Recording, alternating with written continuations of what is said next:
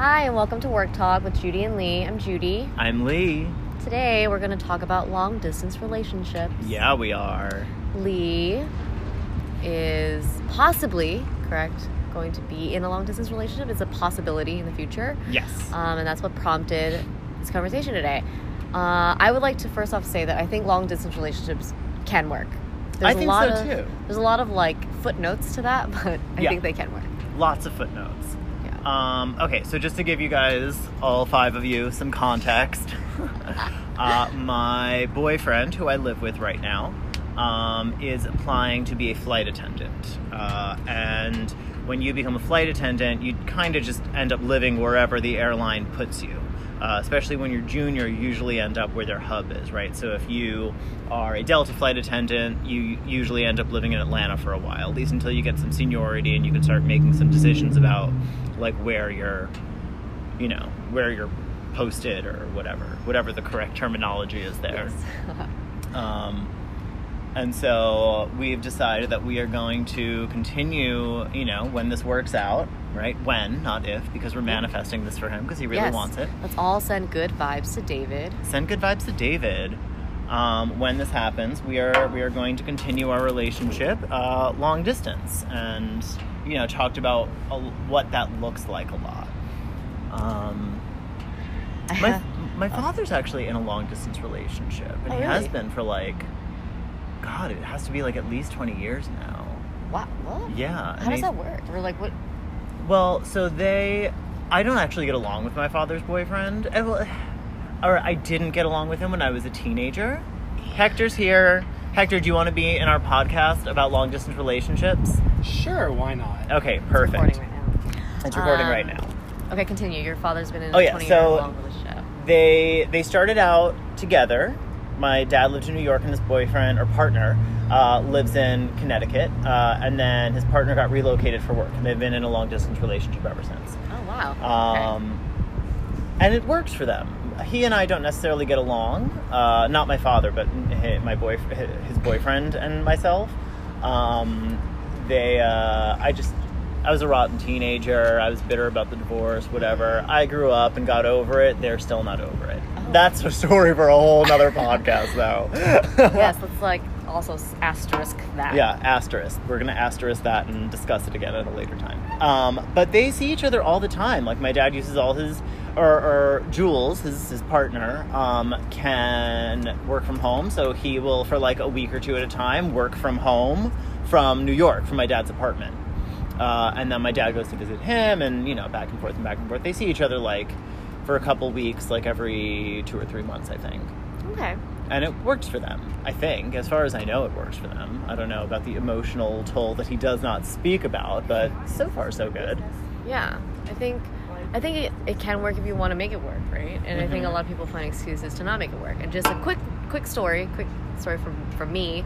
Um, when I went to grad school, I broke up with my long term boyfriend at that time. We had been together for six years, and his thing was like he can't do long distance. He just knew it right off the bat. For whatever reason, he just knew. He was just like, I know that we'll argue a lot. I know that you know you're gonna like grow to like resent me if I asked you to stay. Like I can never do that. Like so, it was just like a series of events. Was like, okay, I'm gonna move to Pittsburgh and go to school, and um, he was like, I don't want to like be dating you at that time because I know that we'll fight because he, he knows me very well. He knows that like you know, if I if I call you and you don't pick up, I'm probably gonna be like, "Are you dead in a ditch somewhere?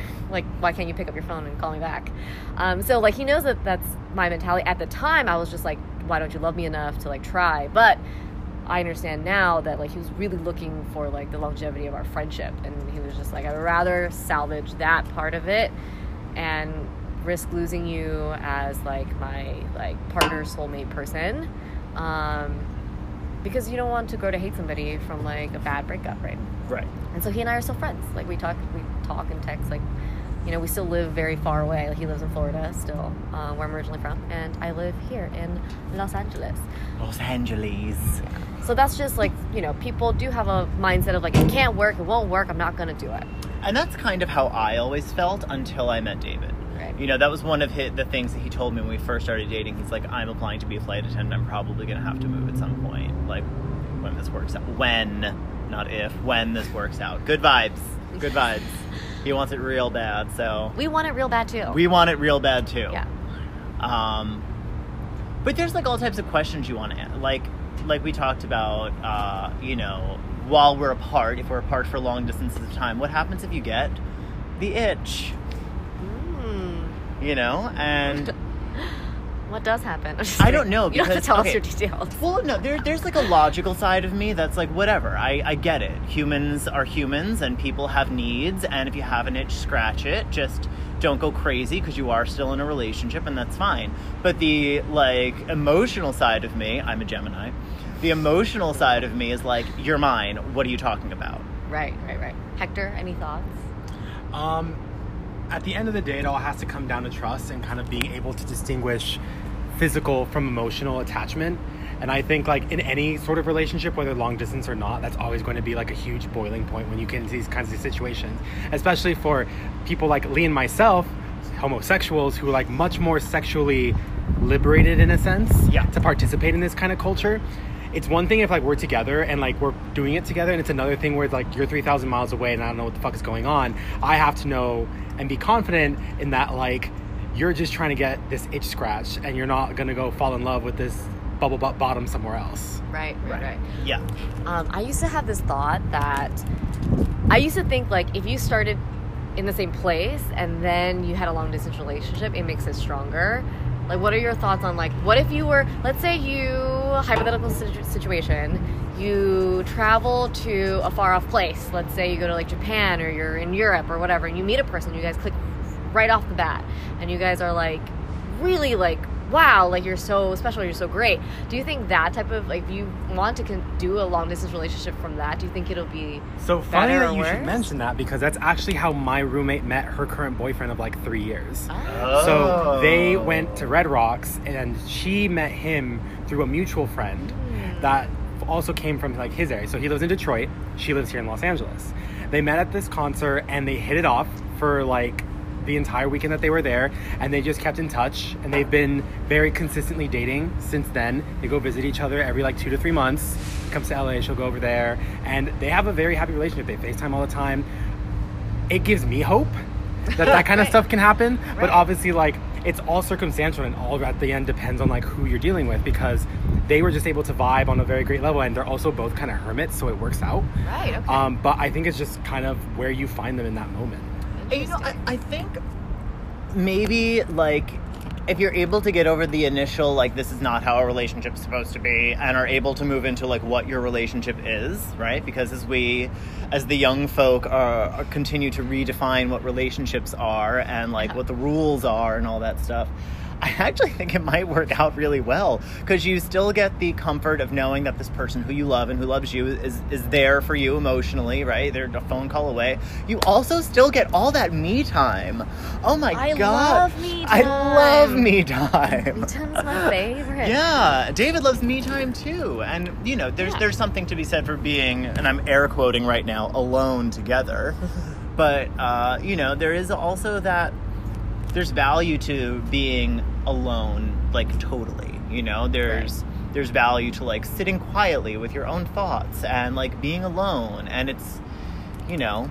A lot of times in relationship, you don't get that very often because, Right. especially when you live together, because you're constantly there with each other. Yeah, um, there's a scene in Sex and the City where Carrie Bradshaw or like Sarah Jessica Parker, um, she was just like, yeah, walk into the apartment. He's just like, where you been? How you doing? What you, who'd you see? What'd you meet? What you, what you know? And then sort of like That's like, literally what I asked David. I uh, every day I come home, I'm like, "How's your day? Who'd you meet? What'd you do? What'd you see?" And he's like, "Oh my God, give me a minute." iconic, iconic scene that's lived truly. Um, my thing was like, I, I always thought like if you build a strong relationship first and then you move apart, that strength will like continue because you built something strong. But recently, I've kind of like thought like, what if you're just not adjusted to the change? Like, let's say like you know you're with someone and you guys have like a really great relationship right but then the distance like it's different then you know that person isn't there talking to you all the time and there's like a lot of changes that happen and i think people adapt to change very easily and some don't and i think that was like i don't think there's like a, a catch-all for whether or not long I would distance work The key phrase there is adaptation and being able Right. to kind of roll with the punches. We're in 2018. We have so many different kinds of messaging apps. We have ways of communicating that do not right. involve like putting a phone to your face. You can look at your phone and communicate with people. At the end of the day, it's all about effort. Yeah. And you, it's understandable, especially because for people within like our age group, like 25 plus, um, Thanks, you know, Victor. Thanks for that. people are constantly relocating and in the current like in the world right now where it's like nobody stays at their job forever anymore people are relocating every three to four years looking for the same thing looking for a different thing we don't know where we're going to be in the next five to ten years but Yeah. to, to your point having that support system and having somebody there to be there for you essentially Yeah. even if you are like 3000 miles away that's personal effort that's personal emotion and that's investment and it's like if not to kind of like bur- put a rein on no actually your, your story fits because your old boyfriend didn't want to put the strain on your friendship Right. so he understood that to keep that going he could still text you and everything but on the romantic side he would just not be there Yeah.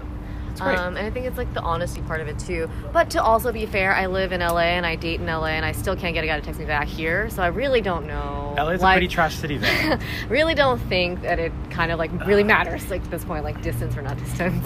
Keep, keep an eye out for my. Oh, Rec is here. What'd you say? Do we want to what? you're gonna braid his hair Oh, okay. We're braiding Rec's hair. Oh, is this uh Yeah, we're doing a podcast. sick? So, to Judy's point, keep an eye out for my book, Off with Their Heads. the story of dating in West Hollywood has yet to be written. but I'm putting it out there. Uh, Rec just joined us. Do you have any comments on long distance relationships? Do it. Do it. Rex says do it. nike if is shaking and they're sending a cease and desist letter now Damn. Yeah. Oh, well, he didn't say just do it. He said do it. you just said it now cease and Oh, desist stop. Nike, I'm not stealing your shit. I was merely pointing out what You know what Nike would say to that? Just do it. Nike would say. Just just steal our shit so we can sue you. This broadcast brought to you by Nike, but not. Cease and desist by Nike. just maybe do it.